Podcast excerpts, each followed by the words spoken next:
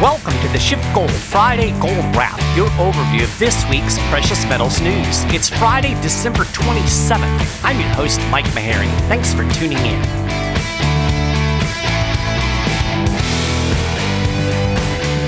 Greetings, everybody. I hope everybody out there had a wonderful holiday season. Whether you celebrate Christmas or Hanukkah or just the winter solstice, I hope it was a time filled with family and friends and good food. So, this is the last Friday Gold Wrap podcast of 2019, which seems pretty crazy and amazing to me. But I thought I would do something a little different to wrap up the year. Now, normally I script these shows very carefully uh, almost word for word. It's just easier when you're doing news with a lot of facts. It's better to script it, have a good flow. And I think you can tell if you're really listening that I'm reading from uh, a script that I wrote. This one, completely different. This is going to be Friday Gold Wrap off the top of my head. Uh, I thought what I would do is go through the top five news items that drove the precious metal markets in 2019.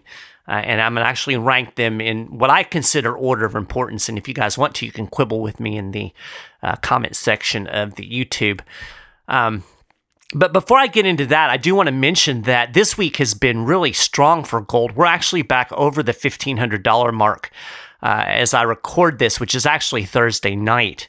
Uh, we were at like 1511, I think, the last time I looked. A lot of things are, are kind of driving this, uh, according to the pundits. Uh, there is uh, some hedging going on in anticipation of the possibility of inflation, uh, which would make sense with the loose monetary policy.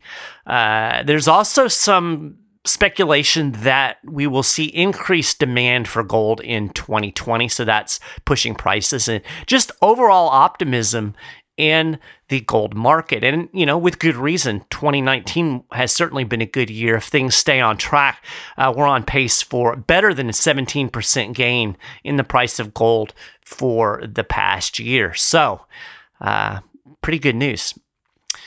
So, what are the five big stories? Well, I think number one, and I don't know that anybody can quibble with this, is Federal Reserve monetary policy. Uh, it's really interesting to look at it in retrospect. Think about where we were at this time last year. Everybody was anticipating uh, up to three more rate increases in 2019. Balance sheet reduction was on autopilot. Uh, everybody was anticipating tight monetary policy from the Fed. We got the exact opposite. First, we got the Powell pause, then we got three rate cuts. We have quantitative easing in play again. We have repo operations where the Fed is injecting liquidity into the markets overnight. So, all kinds of loose monetary policy is going on. It's almost as if we are in the midst of a major economic crisis, but supposedly the uh, economy is great, right?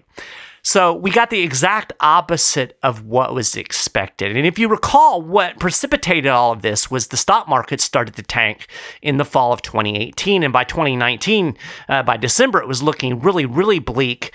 And uh, Peter Schiff at that point said that, that that December rate hike, December 2018, he said that that would be the last rate hike of the cycle and the Fed would start cutting again. And that is exactly what happen. Now, of course, loose monetary policy. That is good for gold. Um, basically, it's inflation. Money printing is inflation by definition.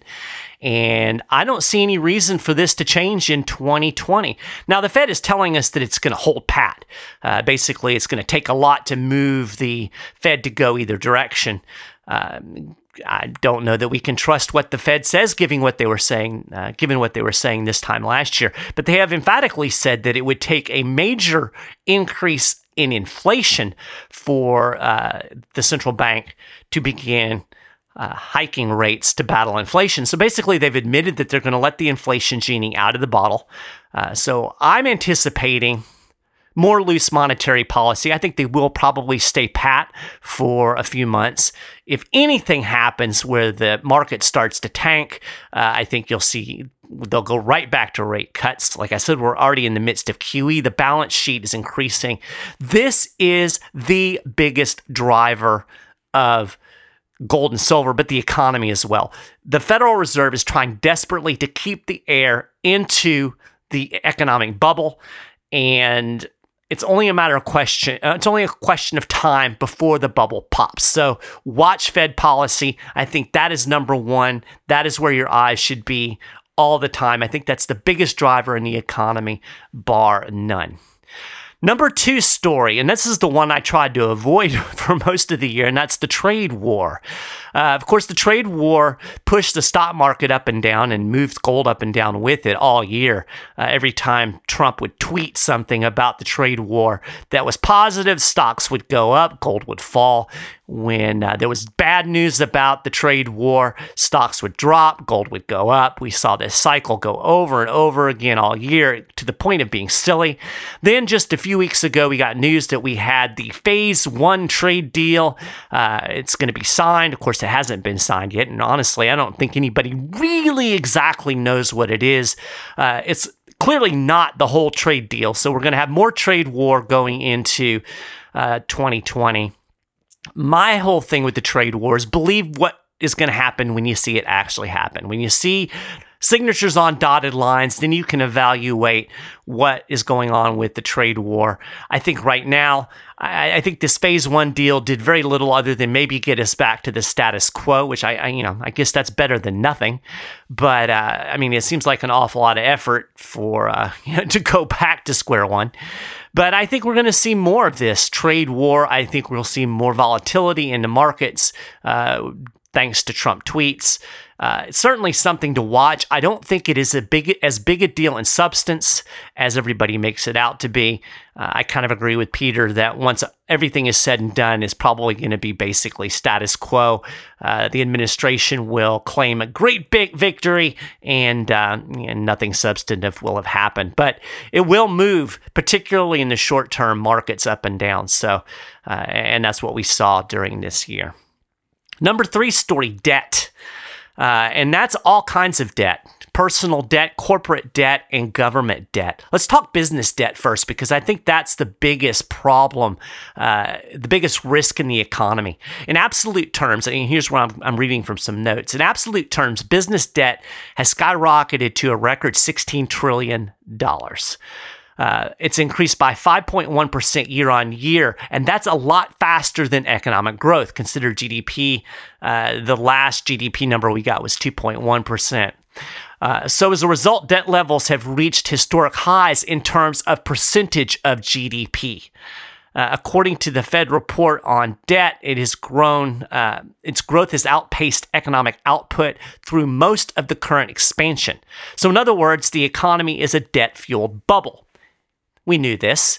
And it's funny because if you read this uh, most recent Fed report on corporate debt, uh, it's kind of sounding the warning. You know, it's waving the uh, warning flag.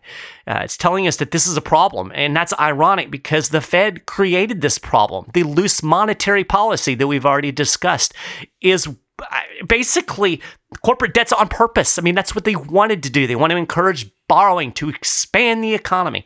Well, we've got lots of debt, and that is dangerous. Uh, and, and not only that, when you talk about corporate debt, there's a lot of very risky debt. There's a lot of leveraged loans out there, and it won't take much for this whole thing to begin to unwind. And I think that is really where we could see the beginning of the next crisis when that uh, corporate debt bubble begins to pop. Of course, we also have a boatload of uh, consumer debt. Consumer debt outstanding now stands at a record $4.165 trillion in absolute terms. Uh, Americans owe $1.9 trillion on credit cards. Outstanding student loan debt hit a new record this year of $1.64 trillion. Uh, amazingly, think about this. Over the last decade, student loan debt has grown by 120%. And student loan balances now equal 7.6% of GDP. That's up from 5.1% in 2009. So just staggering numbers when it comes to consumer debt. Now, this isn't quite as consuming in the big picture because it's roughly grown with the economy. So, you know, economists will say, well, it's not really that big a deal. It's a big absolute number, but in terms of the overall economy, it's not that big of a problem. I still contend that it is a big problem when basically your economic growth is being driven by borrowing. I mean, you can only borrow for so long. And I've said this on other episodes of the show. You know, credit cards have this inconvenient thing called a limit. And when you hit that limit, you can't borrow anymore. So I think it should be a big concern to people when you see consumer debt basically driving economic growth in a consumer based economy. At some point, that has to come to an end. We've seen some fluctuations of late where uh, c- credit card debt has not grown as much as expected. And, you know, that's a big concern when you start seeing consumers not spending money. At that point, uh, we're looming or staring into the eyes of a looming recession. And then, of course, we have government debt. We've eclipsed $23 trillion in the national debt. Uh, we've already, in the first two months of fiscal 2020, uh, the deficits are already bigger than they were last year, and they were huge last year. We are on pace for a $1 trillion deficit uh, in 2020.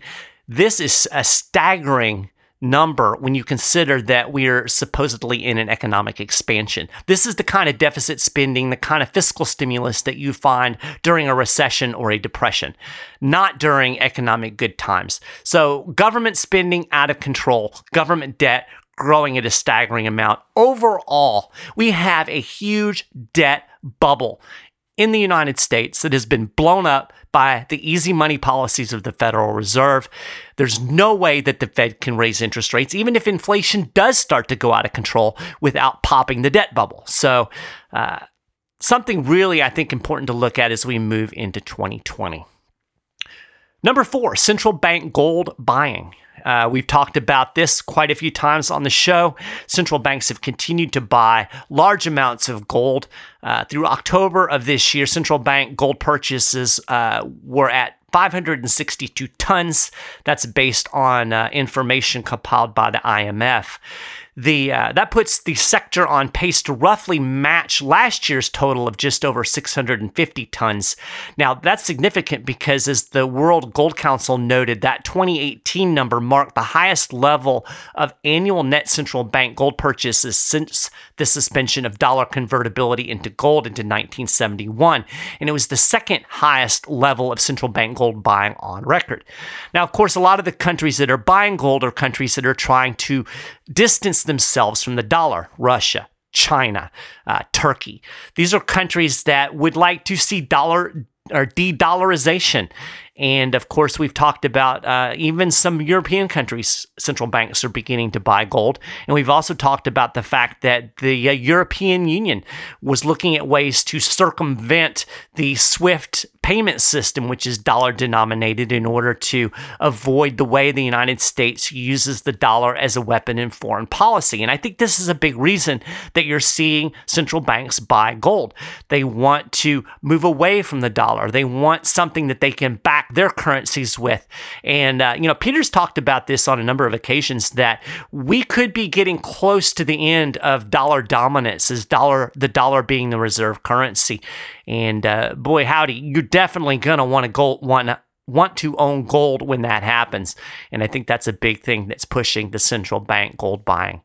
And then the final story of 2019, the silver gold ratio, which has continued to be extremely high uh, in historical terms. Right now, it's just over 84 to 1. That means it takes 84 ounces of silver to buy an ounce of gold, but it actually approached 93 to 1 earlier this year. That was uh, getting close to record levels.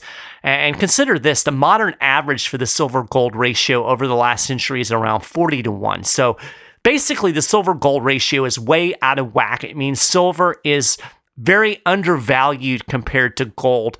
You would expect that at some point to close. That means basically silver is on sale. Uh, probably a really good time to buy silver. Uh, and maybe even convert some of your gold into silver. That's something that you would want to talk to uh, with a Schiffgold precious metal specialist. You can do that at 1 888 Gold 160. Uh, those folks can really help you out and they can help you make sense out of all of these stories. And, and as we move into 2020, how can you position yourself to best protect your wealth? When all these bubbles start to pop, because that I think really is the central theme of 2019. Uh, it's the year of the bubble continued. And you just have to wonder how long can the bubble stay inflated? How long can the government policymakers and the central bankers keep the air flowing into these bubbles?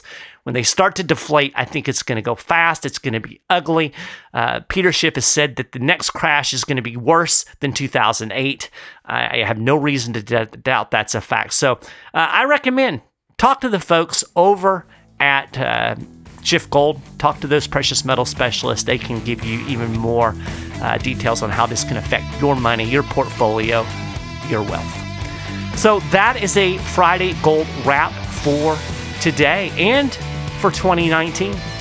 Uh, you can get more details on all of the stories we've talked about and more. Keep up with the latest precious metals news as we move into 2020 throughout the week at schiffgold.com/news.